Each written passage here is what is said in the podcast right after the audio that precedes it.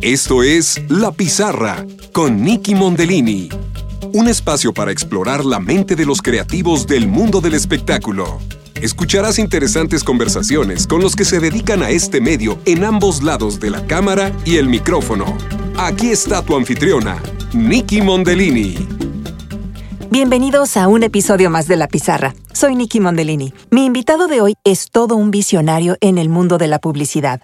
Ha sido ganador de múltiples premios por su trabajo como director creativo en las principales agencias de publicidad de México y Estados Unidos.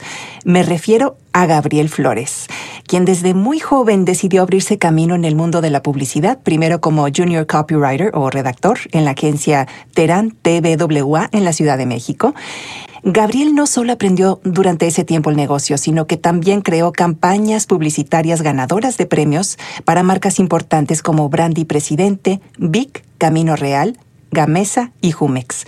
Más adelante, Gabriel tuvo un gran impacto global trabajando con la agencia Leo Burnett, donde estuvo a cargo de la cuenta de la cerveza Corona, que indiscutiblemente es uno de los íconos mexicanos más reconocidos, creando una campaña multimillonaria que reposicionó la marca para los jóvenes consumidores, quienes estaban cambiando masivamente a las marcas importadas que entraban en el mercado mexicano. Posteriormente dirigió el equipo creativo para 021 Comunicaciones convirtiendo a una pequeña compañía de diseño en un reconocido grupo de comunicaciones al contratar al mejor talento de la ciudad, consiguiendo nuevas cuentas y acrecentando significativamente las ganancias. Bajo su dirección, la agencia ganó algunos de los premios más influyentes en la industria del diseño y publicidad, tanto nacional como internacionalmente, incluyendo los festivales de Nueva York, Quorum, El Ojo de Iberoamérica, A Diseño, los premios financieros Midas y el primer Grand Prix en la historia de la compañía en los premios EFI. En Estados Unidos, Gabriel continuó ganando premios por su excelente trabajo. Primero recibió el Ad Age Hispanic Award por una campaña que desarrolló en una compañía de publicidad hispana en Washington, D.C. Luego, siendo parte del grupo Bravo, Gabriel desarrolló campañas para el mercado hispano para Chevron, Wrigley's, ATT y Colgate. Chevron quedó tan satisfecho con los resultados de una de sus campañas que decidieron adoptarla también para el mercado general en Estados Unidos. Más adelante, Gabriel enfrentó el reto de dejar a un lado el español y dirigió la división de cuidado familiar para Procter Gamble, trabajando con el grupo Integer. En el 2012, él llegó a Texas, donde comenzó a trabajar para la agencia Tippett Moo, y ahí ha estado detrás de la mayoría de las campañas más exitosas y ganadoras de premios, como son la de Sonic Driving, Gabanelli, Houston Dynamo, Michaels, The American Cancer Society y más recientemente Texas Children's Health Plan.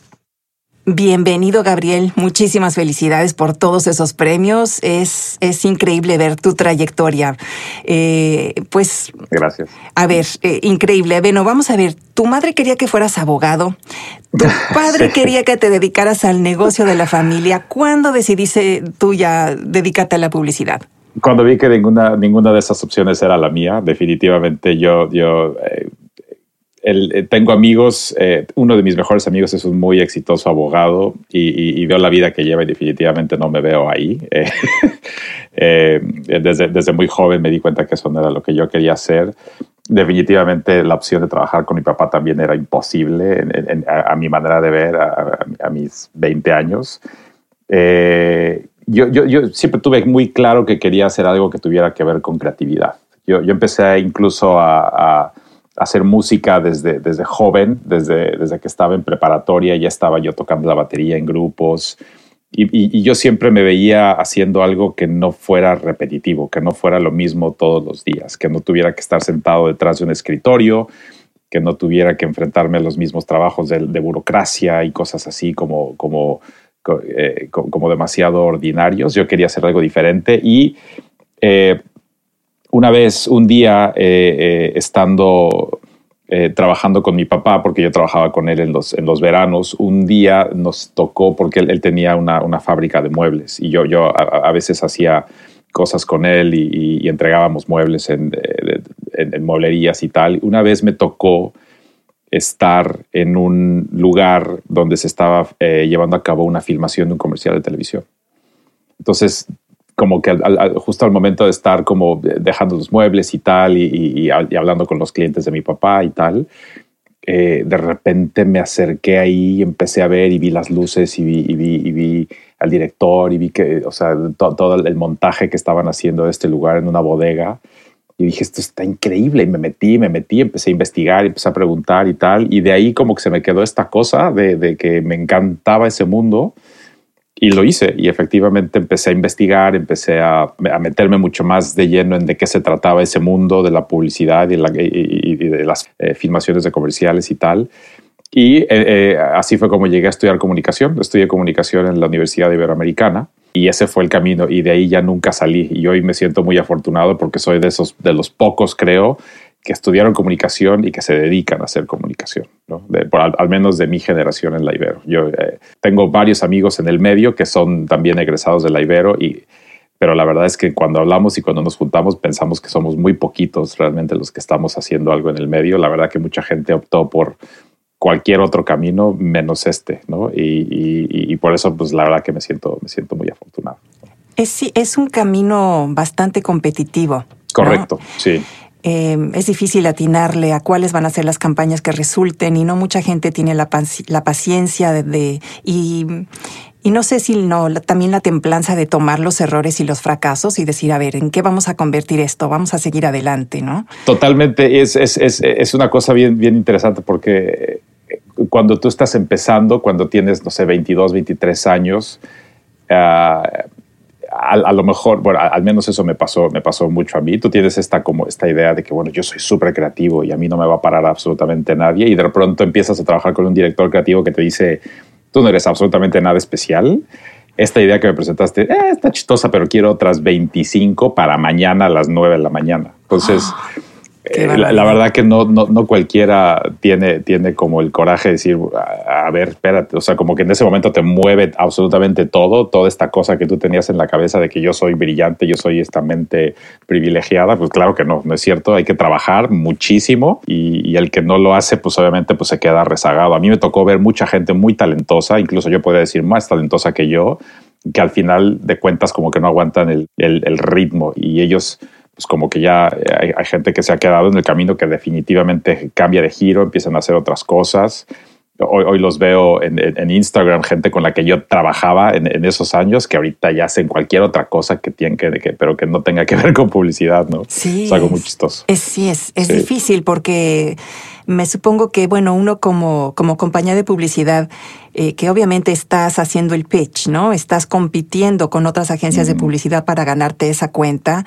Tienes que presentar, como tú dices, no una, sino 25 ideas al cliente, ¿no? Y, y ver las... Porque el cliente muchas veces tampoco sabe bien qué quiere. ¿No? O sea, es, eso, es, eso es una de las cosas más difíciles, de encontrarle el gusto a un cliente y, encontrar a alguien con quien haya esa, ese mismo ese entendimiento y esa visión compartida. Eso, eso, es una de las cosas más difíciles que hasta hoy me sigue costando mucho trabajo, eh, porque tú puedes tener eh, el entendimiento perfecto del mercado, puedes decirle, yo conozco esta categoría, tu, tu, producto lo entiendo muy bien, sé cómo lo usan tus usuarios, sé el mercado, sé dónde encontrar a la gente que lo usa y a ese específico, a ese, ese, tipo de gente en particular le atrae la comedia o, o, le atraen las historias como un poco más, más emocionales y tal. Tú puedes tener tu idea muy clara, pero si el cliente dice no va por ahí, yo quiero que me pongas mi producto y que me hables 25 segundos de los beneficios de él y no me importa cómo lo pongas, mm. pues entonces ya es una visión completamente distinta y es muy difícil llegar a un punto medio, ¿no? O sea, eh, nos seguimos, hoy, por hoy me sigo enfrentando con esas paredes mm, todo el tiempo, ¿no? O sea, así como hay gente que, que, aprecia, que aprecia la publicidad y que aprecia las buenas historias, hay, hay, clientes que obviamente pues tienen, tienen eh, eh, objetivos muy concretos, muy claros y tienen mucha presión interna por parte de sus superiores en las compañías, entonces tienen que llegar a los números y entonces para ellos la forma más, más fácil de llegar a eso o más segura es, es hablando hasta el cansancio de sus beneficios y tener comerciales como súper estrictos, súper rígidos en los que se habla todo el tiempo de eso, ¿no? Entonces, bueno, pues ahí, ahí hay que ver cómo le hacemos para, para llegar a un, a un buen punto medio. ¿no? Cierto, sí, me parece que, que, no, no ha de ser fácil, pero también yo, yo siento que ha habido un cambio muy importante hacia los comerciales que, que son un poco más relajados, que están más abiertos a mostrar cosas de comedia, ¿no? Como lo mencionabas, eh, que la gente, pues, si se ríe al ver un comercial, se va a acordar más fácilmente de la marca, la va a identificar con algo que te hace sentir bien, ¿no? Entonces. Totalmente, totalmente. Es, es, lo que les decimos a los clientes. O sea, eh, tu, producto puede estar muy bueno, tu producto puede ser, puede ser muy novedoso, pero si no hay una emoción asociada con lo que ese producto resuelve, a lo mejor, a lo mejor pasa desapercibido. Hay muchos productos como el tuyo, aunque sea maravilloso, hay, hay muchísimos. Hay, hay, hay, una enorme competencia. La gente cuando llega al supermercado va a encontrar el tuyo, pero va a encontrar otras 20 opciones. Si no, como, de nuevo, si no hay una emoción asociada a lo que ese producto tuyo puede resolver, igual, igual, igual seguirá pasando desapercibido. Y, eso, y eso va realmente hablando de, de, lo que es la naturaleza del ser humano, ¿no? Som, somos seres irracionales, ¿verdad? Y, y, trabajamos mucho con las emociones. Y realmente son, son esas emociones que nos hacen pegarnos a, a las cosas y, y, realmente seguir ciertos caminos, ¿no? Pero yo siento que es un poquito difícil eh, para, para el ejecutivo encargado de esa cuenta, para el dueño de esa compañía y todo, cuando ellos ven simplemente los números si quieren decir, no, no, no, lo que necesitamos es bombardear esta información. Y, y, muchas veces, ¿no? Me, me, ha tocado a mí como locutora de repente que tengo que dar un montón de información en 30 segundos que realmente se pierde, se pierde ahí la, lo, lo, importante porque simplemente porque quieren meter todas las palabras, to, todo lo que quieren subrayar. Pues no, no puedes subrayar 10 cosas. no, no, tienes que no, subrayar no. el beneficio más importante y a lo mejor una o dos otras cosas a, a los lados. Pero, ¿no? Este, ¿cómo, cómo logras tú eh, crear una campaña publicitaria? ¿Cuáles son las cosas que tomas en cuenta para hacer una campaña exitosa? Bueno, eh, son, son, varias cosas. Una de las cosas que siempre le decimos a nuestros clientes es eh, todo empieza a partir de un buen brief. Eso, eso yo lo he escuchado desde que estudiaba y, sigue, siendo, sigue siendo una realidad absolutamente cierta. Eh, el brief es ese documento que, que, a nosotros como creativos y incluso también para el cliente sirve como, como es una suerte de mapa en el que se detalla exactamente qué es lo que queremos comunicar, ¿no? Eh, a, a, quién le estamos hablando, cuál, cuáles son los beneficios del producto, quién es el, público objetivo al que le vamos a hablar, cuáles son sus, sus, sus hábitos de consumo, cuáles son sus hábitos en, cuestión de consumo de medios también, a que en, eh, hoy por hoy en qué plataformas de social media están, eh, eh, cuánto tiempo escuchan la radio, qué estaciones de radio, es radio digital, qué canales de televisión están viendo, todo ese tipo de imágenes de comportamiento están plasmadas en este documento. Entonces, eh, una vez que tenemos súper claro a quién le estamos hablando y, cómo vamos a abordar el, producto desde un punto de vista de negocio, entonces nos vamos nosotros como creativos y lo evaluamos y, empezamos a pelotear. Hacemos, eh, es una de las cosas que yo más disfruto de mi trabajo, que es el brainstorming, que es el peloteo.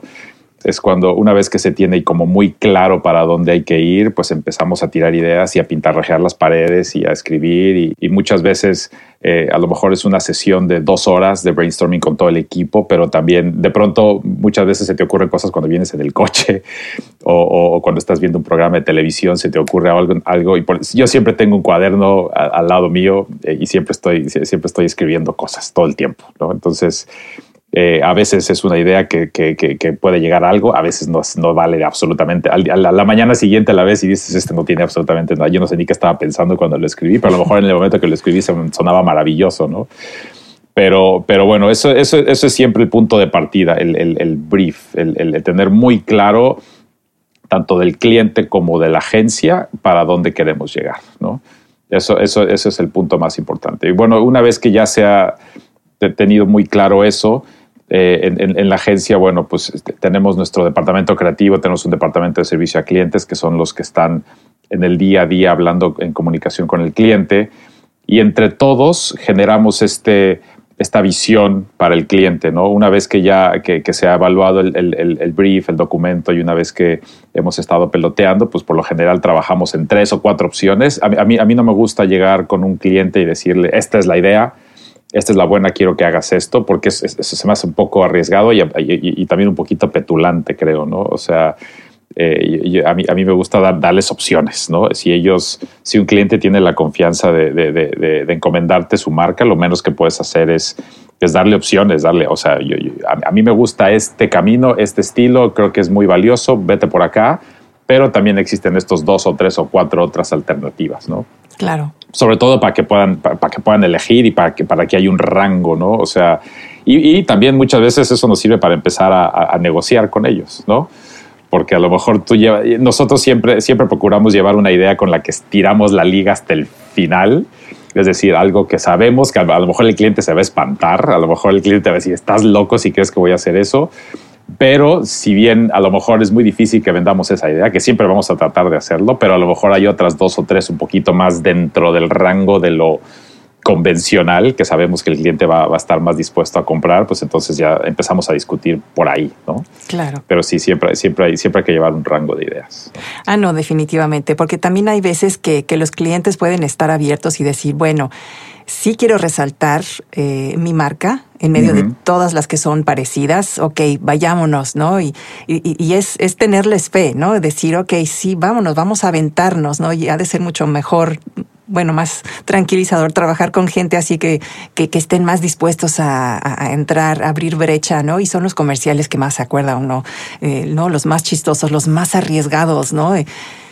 Eso, eh, eh, sí, y, encontrar un cliente de esos es, es, es, es una joya. Es, bien complicado porque eh, cada vez, como te decía en un principio, los clientes están demasiado supeditados a todos los objetivos de negocio que les están, que, que tienen fijados desde eh, por parte de las compañías para las que trabajan. Entonces, eh, obviamente llegan con esa presión, con una agencia, llegan con un problema, es decir, llegan con el, la necesidad, tengo este producto que tengo que, promover, pero tengo que llegar a este goal, a este, a este objetivo de ventas.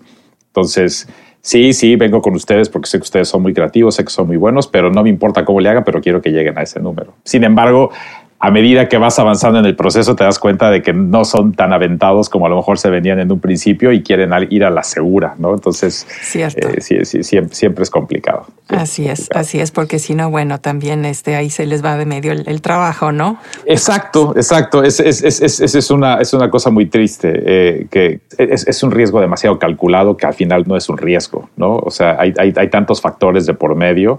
Y hoy por hoy, una de las cosas que también eh, eh, nos enfrentamos como creativos en, los departamentos creativos en las agencias de publicidad es, el departamento legal de los clientes. Ese es otro boleto que, también eh, da, para bastante de qué hablar. En México me tocó convivir con eso. Eh, hay, muchas legalidades, pero creo que la, verdad es que el, mercado de México todavía está un poquito más flexible en ese sentido. Aquí en Estados Unidos tienes que venderle al de mercadotecnia, pero también tienes que presentárselo al de legal. Y el de legal, obviamente, pues también tiene una agenda y tiene, tiene que cubrir ciertas cosas. Y, también es súper complicado porque obviamente eh, hay, hay que decir las cosas de una manera muy específica, no sobrevender, no hablar en absolutos. Es decir, aquí no puedes decir este es el, la, pasta de dientes que más va a dejar blancos tus dientes. O sea, tú no puedes decir ese tipo de absolutos en de publicidad hoy en día porque pues siempre va a haber alguien que, que, no esté de acuerdo y que te pueda demandar. Ese es el, el miedo a una demanda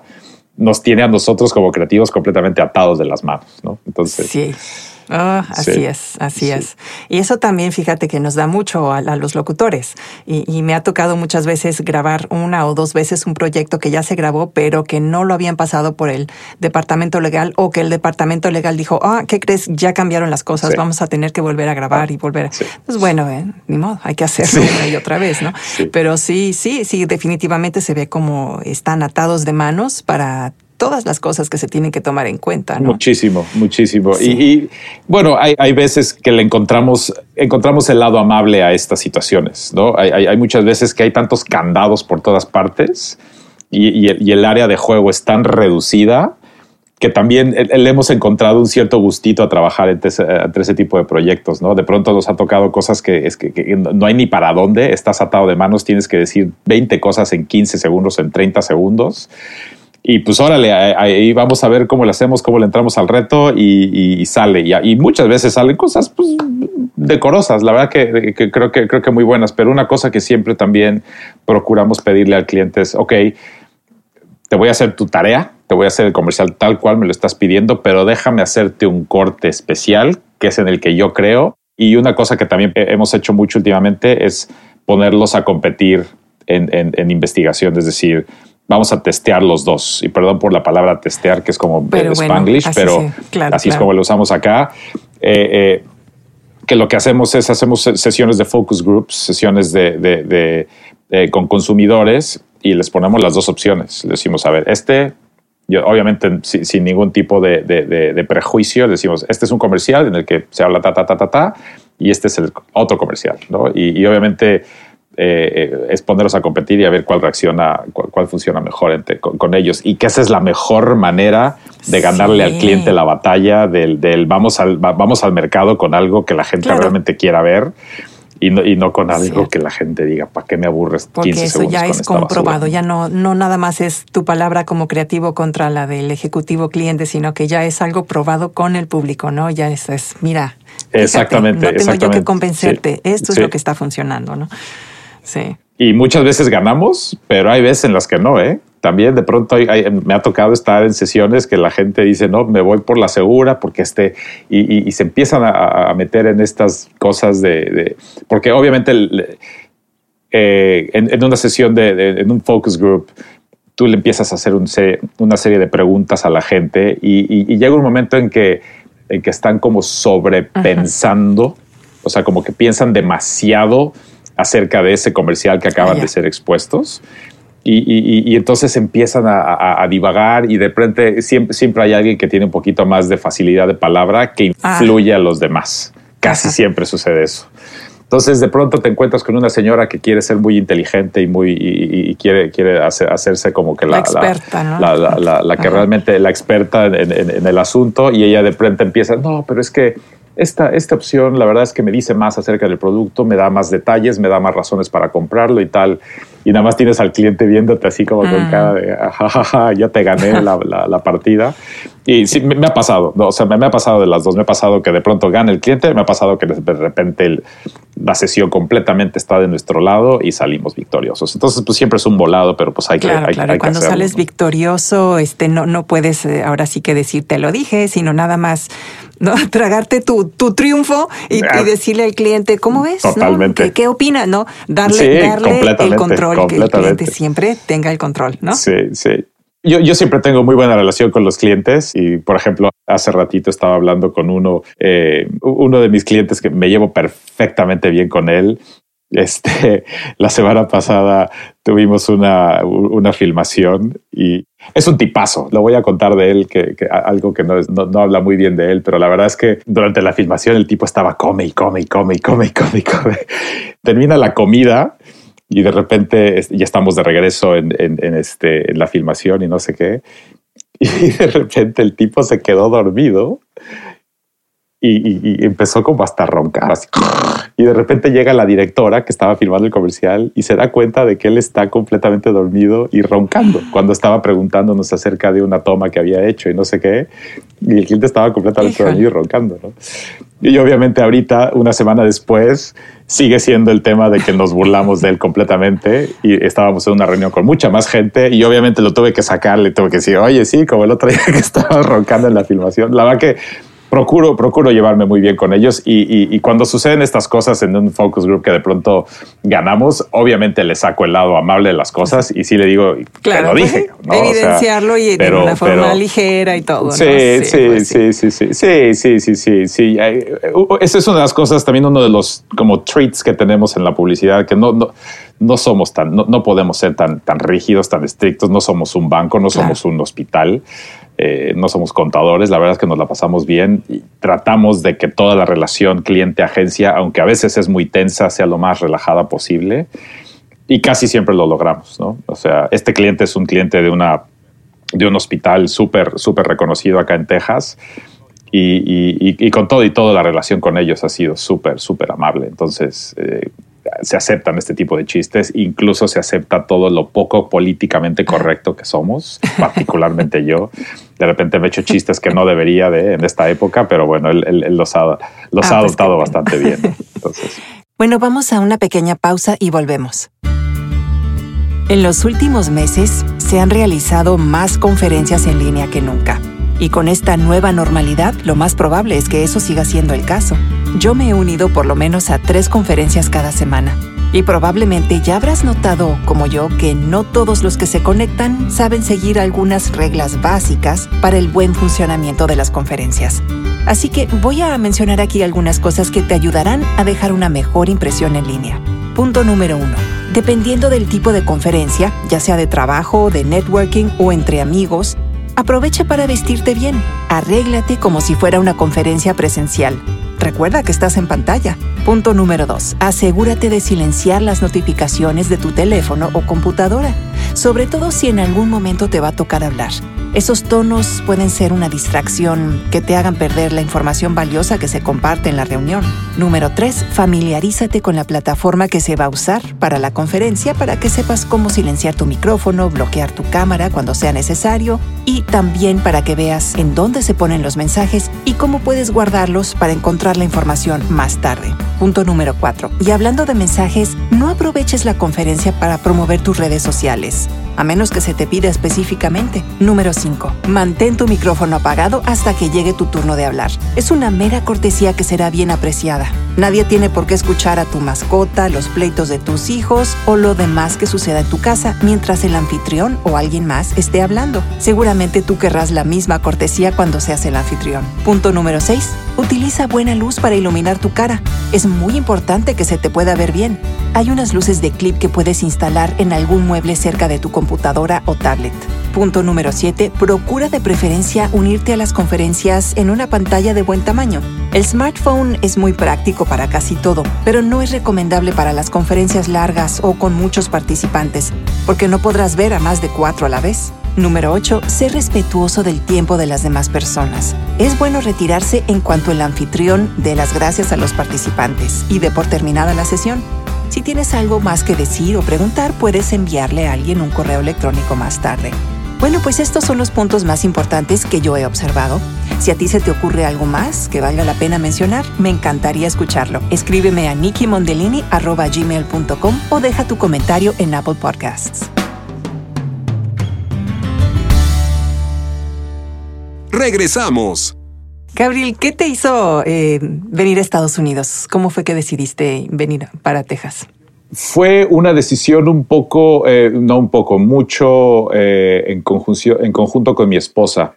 Ella, ella había tenido la experiencia de vivir fuera de México durante su época de estudiante. Estuvo un año en Canadá. Yo nunca había salido de la Ciudad de México. Bueno, nunca había eh, estado ni estudiado fuera. O sea, por un tiempo largo había salido, obviamente, mucho de vacaciones, pero nunca había vivido fuera. Y para mí eh, era, era incluso una idea que había empezado a considerar desde que era adolescente. Como que tuve unos amigos que también se fueron a estudiar por un semestre a Canadá. Entonces, como que la idea siempre había estado ahí, pero nunca la vi como algo tan, eh, tan real, ¿no? Y el crecimiento del mercado hispano en Estados Unidos, consecuentemente de la publicidad en español y de la comunicación en español, abrió una puerta enorme para mí. Entonces eso, yo dije, yo quiero ser parte de eso, ¿no? Entonces, eh, como sabes, hay un montón de agencias de publicidad en todo el país enfocadas específicamente en el mercado hispano que han traído talento eh, de México, de Argentina, de España, de Venezuela, de Colombia, de todas partes de Latinoamérica, justamente para trabajar en este mercado. Entonces, cuando vi esa posibilidad y cuando mi esposa me dijo, ¿por qué no lo intentamos? La idea era venir a lo mejor un par de, un par de años, ya llevamos 14. y la verdad que eh, ha, ha, sido una experiencia maravillosa, ha sido lindísimo. Empezamos trabajando, bueno, eh, empecé a buscar, la verdad que yo, estando todavía en la Ciudad de México, empecé a hablar con un par de, este, ¿cómo se llama?, de, de headhunters. Ah, y, y, se abrió una oportunidad en una agencia en Washington, D.C., que fue la agencia que me trajo y que arregló todo el asunto de los papeles y todo ese asunto para mí. Y me llevaron y trabajé en Washington, D.C. por dos años. Eh, trabajé en una agencia que se llama Elevation, que es una agencia, por lo mismo de que, de que está en Washington, está muy enfocada en comunicación política.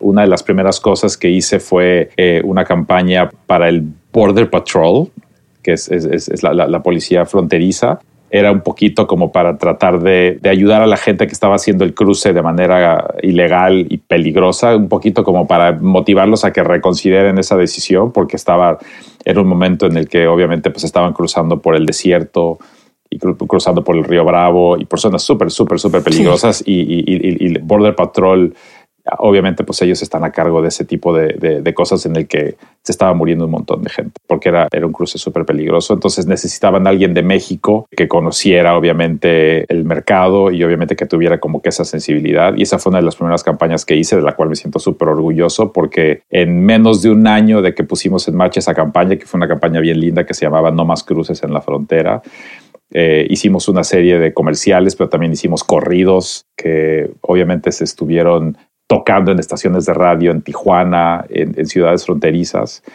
En menos de un año se bajó un montón la tasa de mortandad en, la, en, el cruce de la frontera. ¿no? Entonces fue una época bien linda. Sí, fue de esos proyectos que te da mucho gusto cuando sientes que realmente la comunicación sirve para algo, ¿no? Eh, mucho, mucho más que solamente vender pastas de dientes o cualquier otro producto. Pues es un significado eh, eh, bellísimo, es algo que dices, wow, sí, ok, sí, sí, sí, sirvió para algo. Llena de una satisfacción enorme saber que estás haciendo un bien a la gente. Sí, sí, sí, sí, sí, eso fue maravilloso. Y también me tocó trabajar en la campaña en español de las primarias de Obama cuando estaba, cuando estaba compitiendo contra Hillary Clinton. Entonces, esos dos, digamos que son dos proyectos súper interesantes que yo me llevo como experiencia de haber trabajado en, Washington, D.C. para esa agencia, ¿no?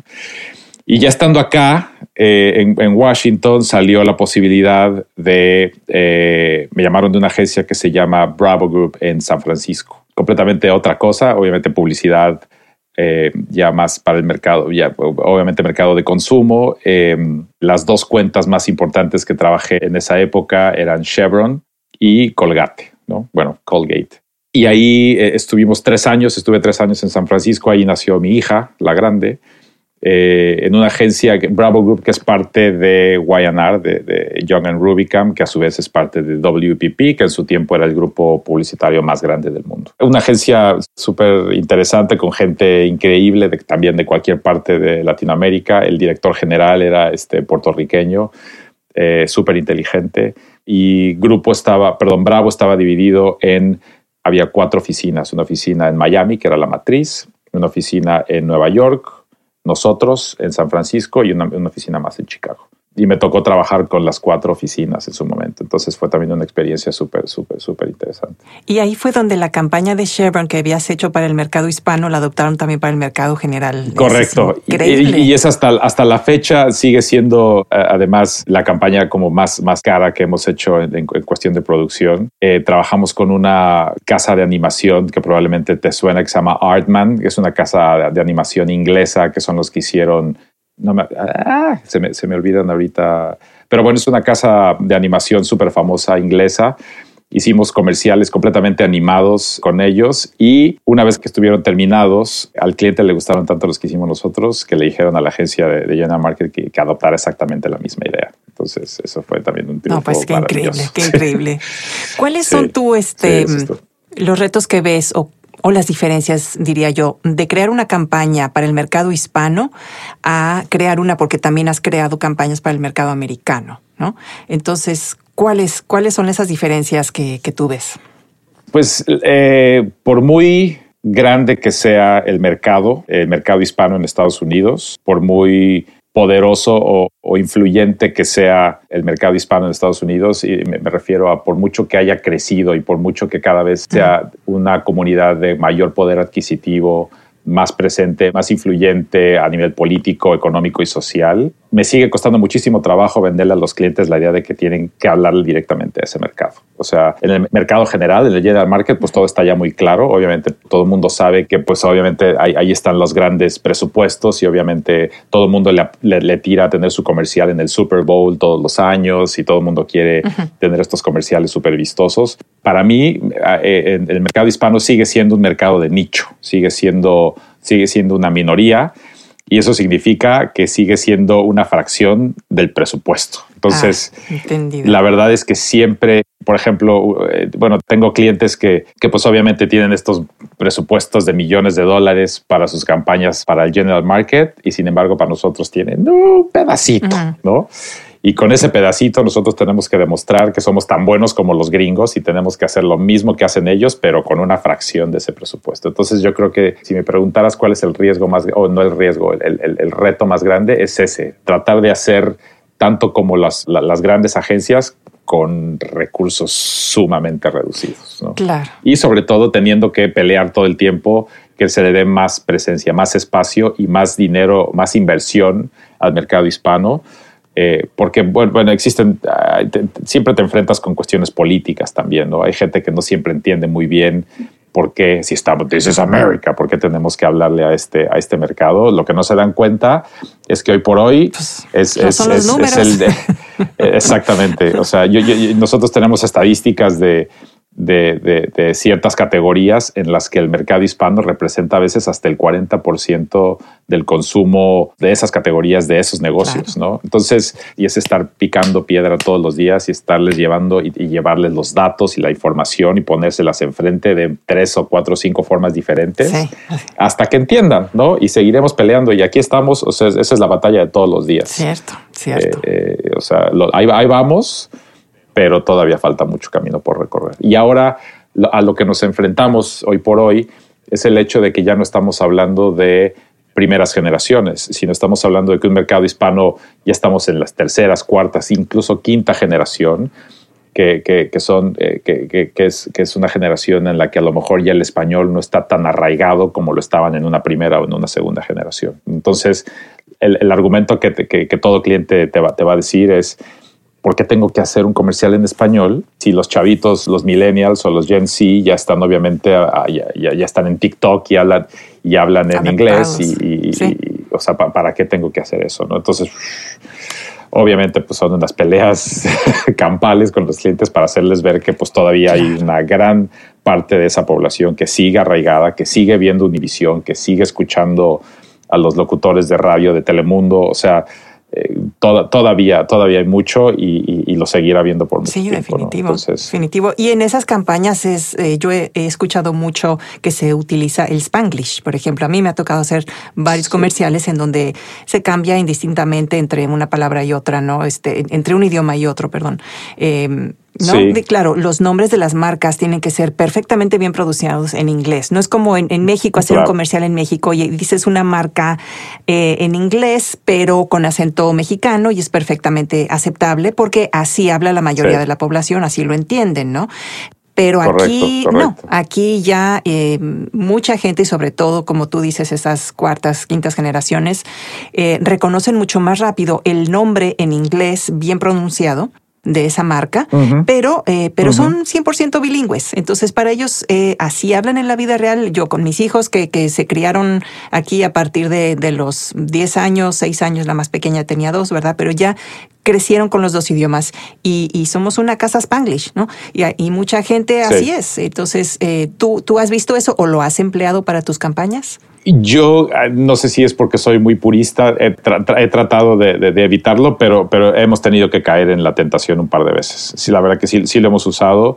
Eh, eh, yo, viniendo de México, pues para mí yo siempre como que tenía muy claro que una cosa es el español y otra cosa es el inglés. El, el spanglish está en medio y eso como que no es, no es lo correcto. Sin embargo, como tú bien dices, tenemos que estar de acuerdo a la realidad del mundo en el que estamos viviendo. Y si el mundo en el que estamos viviendo habla spanglish, pues tenemos que adoptarlo. Claro y ya hemos hecho un par de cosas así, ¿no? Entonces, pues sí, la verdad que no, no podemos negarnos, no podemos eh, alienarnos. Eh, eh, y, sí, cuando, cuando hay que adaptarlo. Hay que adaptarlo mientras no caigamos en esas palabras hechizas que son un poquito, son chistosas, pero yo me, me, enfrenté con esas palabras empezando a escuchar a la gente, ¿no? Palabras como la manguera está liqueando, voy a laquear la puerta y voy a pasar la bequeadora.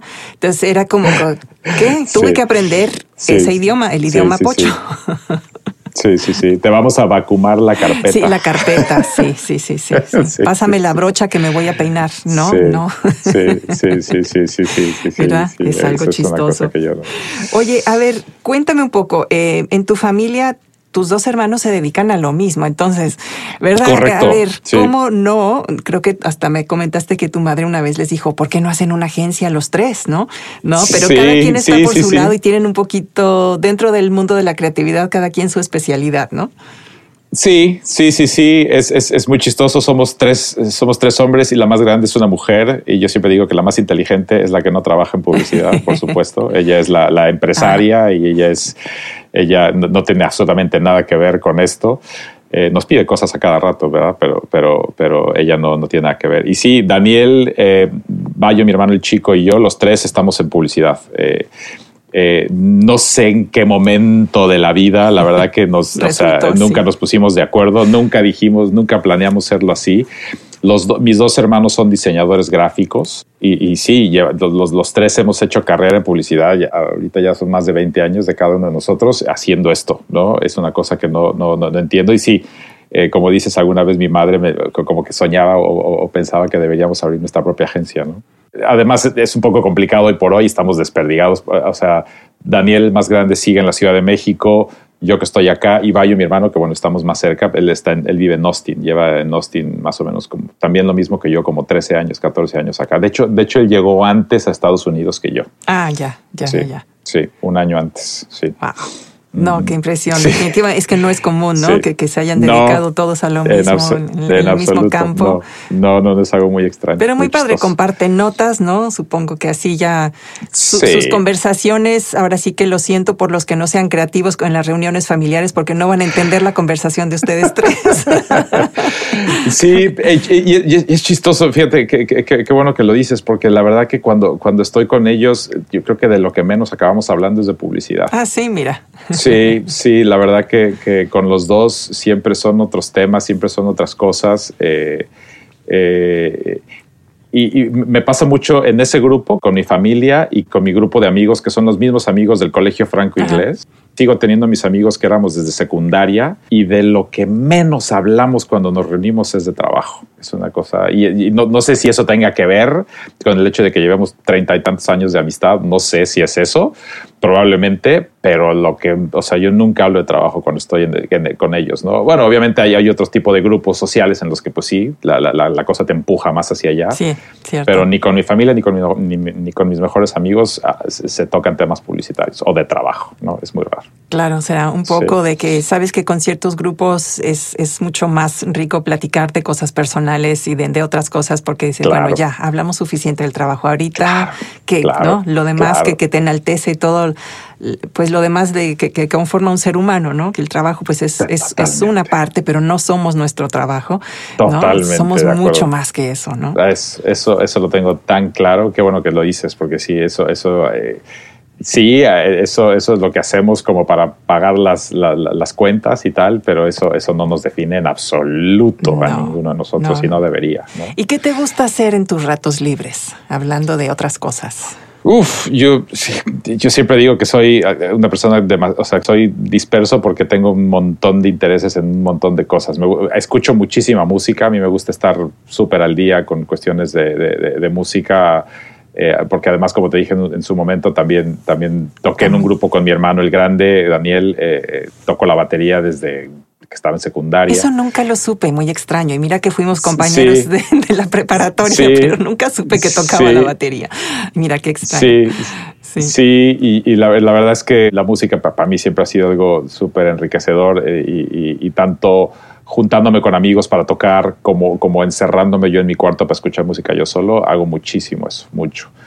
Eh, también ahora, eh, pues también ya en mis labores de padre, eh, también paso mucho tiempo con las niñas, sobre todo últimamente con la grande, porque ella juega fútbol acá en Estados ah, Unidos. Perfecto. Y, este, y, es una cosa que hemos encontrado que ha sido como esta dinámica padre-hija, porque yo también jugué cuando era, cuando era chico, entonces conozco el deporte, lo, lo disfruto mucho, me encanta. Y ella la llevamos una vez como para ver si le gustaba y resulta que le encantó y ya tres años después, pues está jugando ya a veces hasta fuera de la ciudad, la llevamos a los torneos y tal, y, lo está disfrutando muchísimo, está en un equipo súper competitivo. Qué maravilla. Y, ahí, ahí se me va también un montón de tiempo, muchísimo, muchísimo tiempo. Entonces, digamos que entre la música, eh, la literatura también un poquito, de, pronto escribir mis propias cosas también. Ahora que menciono todas estas cosas, no sé ni de dónde saco el tiempo a veces para hacerlo, pero pues sí, ahí, ahí trato de pasar el mayor tiempo posible. Sí, y, lo más que puedo hacer con estar con mi familia es, es, el momento. Claro, es, es, bellísimo, es bellísimo. Y, bueno, y esa mente creativa que siempre buscas, todos esos escapes, porque hay tantas cosas para desarrollar esa mente que, que, es bonito y, sí, y, seguirlo y seguir esos impulsos, ¿no? Seguirlos y, no, este, no quedarse nada más por uno o dos caminos, sino que, bueno, a ver, ¿no? Mientras hay vida y hay oportunidades, ¿por qué no? ¿No? ¿Por qué no tocarlas? Hay que, hay que explorar varias definitivamente, definitivamente, sí. Y este, tú, a ver, vamos un poquito a algo más em, didáctico, digamos.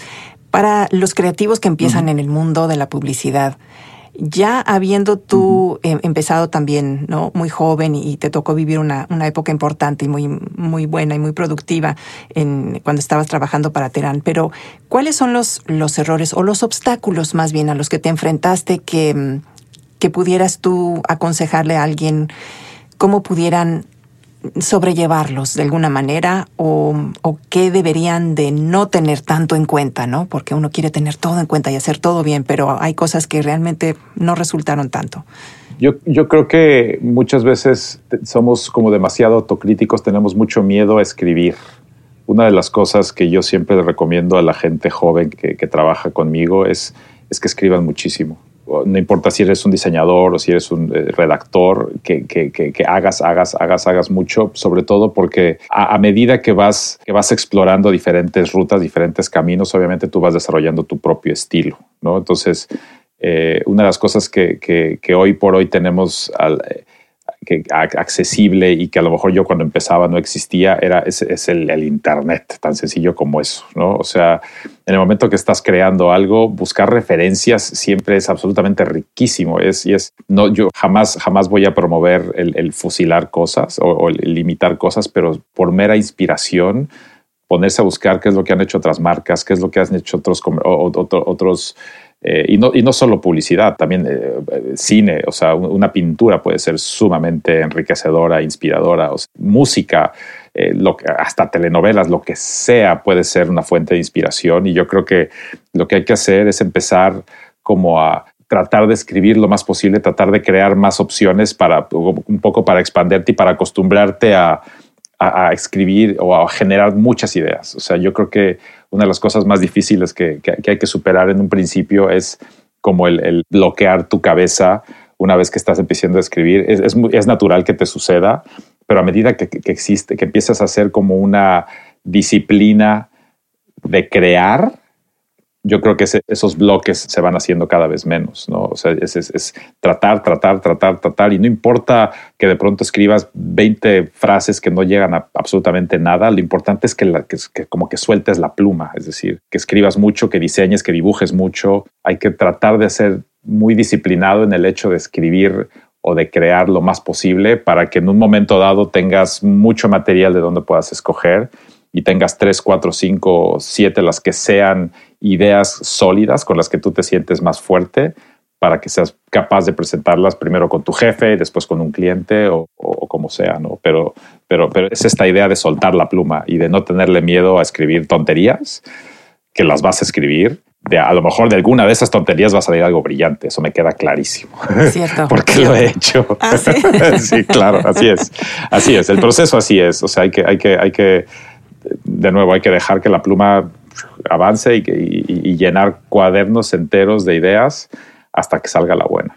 Claro, no dejar que esa autocensura te impida que salga el flujo de ideas, ¿no? Totalmente. Sean, como sean. Totalmente. Sin, criticar esas ideas, sacarlas, sacarlas y, ya ver qué sale, ¿no? Y compartirlas también. otra cosa que es importante es que de pronto como que tienes el cuaderno para ti y como que hasta te da un poquito de miedo, como que eres bastante sigiloso de, de, compartir eso. Yo creo que también a medida que vas eh, leyendo lo que escribiste para alguien, en ese momento te vas dando cuenta de que, bueno, esto a lo mejor es una tontería, pero esto, o sea, como que empiezas a ver reacciones de otra gente y dices, ah, no, esto sí funcionaba y, se te va quitando el miedo porque va a llegar un momento en el que vas a tener que presentarle a un cliente y el cliente sin ningún tipo de de, problemas te puede decir esto que me estás diciendo es una tontería, ¿no? Entonces tú tienes que estar como, como más, más flexible a la idea de que, bueno, te vas a enfrentar a la crítica sí o sí, ¿no? O sea, es un hecho, eso, eso es, ah, es, eh, no, no, no, es inevitable, ¿no? Entonces,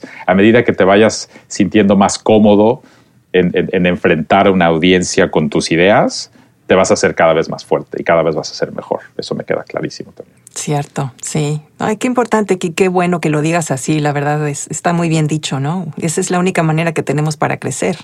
Correcto, correcto. Sacar y sacar y sacar. Sí, y, mientras más abierto y más, más franco y más, más eh, tengas más, a veces más cantidad de trabajo, va a ser mucho más fácil para ti como, como descartar lo que no funciona, pero además presentar y, una de las cosas más importantes que, yo también he encontrado en el, trabajo del día a día de la publicidad es, es, la presentación.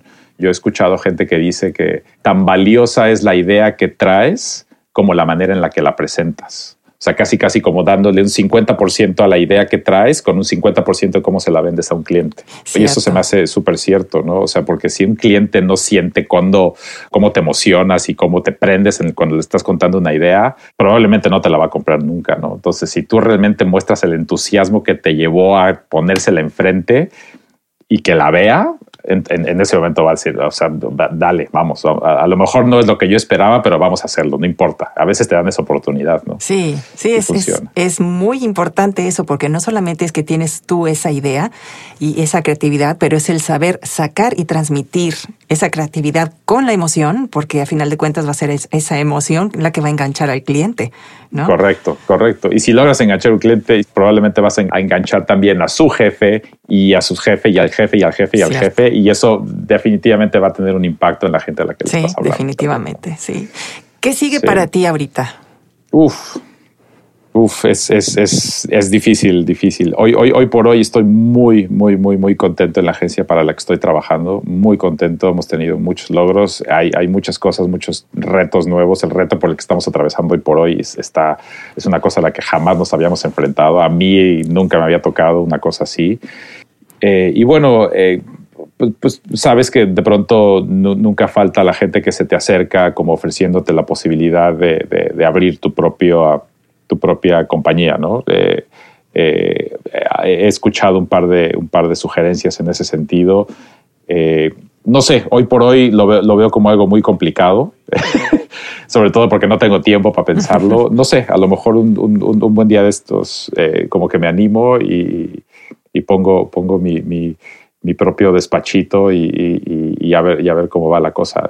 eso siempre será una posibilidad, pero hoy por hoy estoy muy contento. Pues no me queda a mí la menor duda de que sea donde sea, donde termines y sigues con Tippet and Moose y haces tu propia agencia, definitivamente vas a seguir creando trabajo impresionante, ganador de premios, porque ya donde has estado has logrado cosas increíbles, cosas muy bellas y, y, de un gran impacto. Así que pues adelante, sigue, sigue adelante con todo eso.